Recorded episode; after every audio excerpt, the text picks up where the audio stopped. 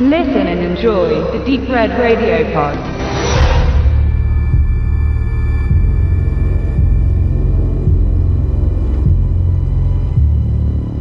Von außen betrachtet, in Bezug auf Titel und Cover, erzeugt der Film Kill Command eher einen ablehnenden Eindruck. Der Name scheint plump, ohne Raffinesse, ohne Alleinstellungsmerkmal, um sich aus der Masse von Science-Fiction- und Actionfilmen hervorzuheben.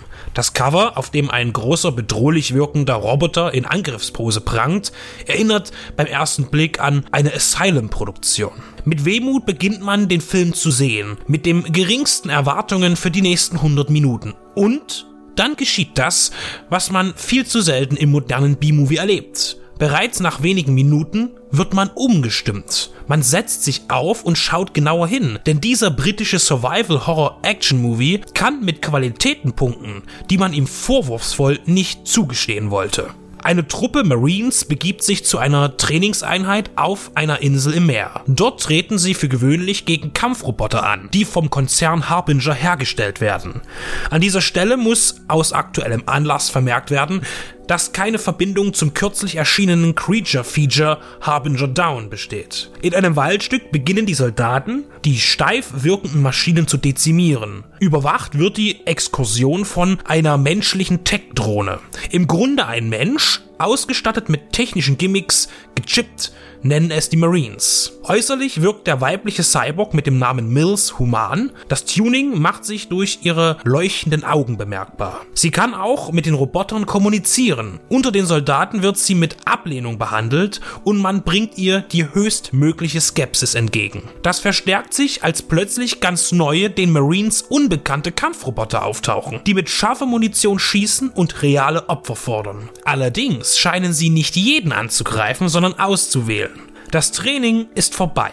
Der Überlebenskampf gegen den unbekannten, übermächtigen Gegner beginnt und die Suche nach dem Geheimnis hinter dem Angriff. Die einfache Story bedarf keiner Analyse. Sie hat einen simplen Shooter-Game-Charakter, die Figuren sind klar gezeichnet und stereotypisch angelegt. Regiedebütant Steve Gomez entwickelt mit dieser Basis einen spannenden Verlauf, der allerdings weniger ins Gewicht fällt, da besonders die Action im Vordergrund steht. Hier wurde intelligent kalkuliert und geplant, so scheint es, denn trotz der geringen finanziellen Mittel sind vor allem die CGI-generierten, circa drei Meter großen Kampfmaschinen einwandfrei gelungen. Die Konturen der Oberflächen und vor allem die Bewegungen sind perfekt animiert. Die Designs von Robotern und Flugzeugen überzeugen und wurden am Rechner meistens glaubhaft umgesetzt. Auch die blinkenden und mechanisch arbeitenden Augen von Mills passen sich gut an. Explosionen aus der Konserve stellen in den letzten Jahren ein großes Problem dar. Sie sehen wenig überzeugend aus und können einen Film komplett zerstören.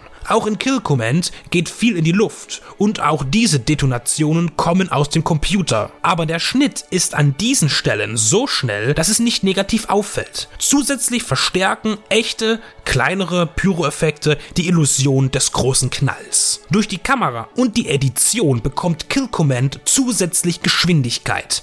Die Kulissen sind einfach, aber geschickt fotografiert und eingesetzt. Die sichtlich räumlich begrenzten Drehorte erhalten durch die Betrachtung aus verschiedenen Blickwinkeln und dem Einsatz des CinemaScope-Bildformates eine Weite und Flexibilität, die das Terrain groß erscheinen lassen. Unter den Darstellern findet sich Ture Lindhardt. Er spielt den Kommandanten der Marines. Der Däne ist im deutschen und internationalen Kino und Fernsehen zu Hause.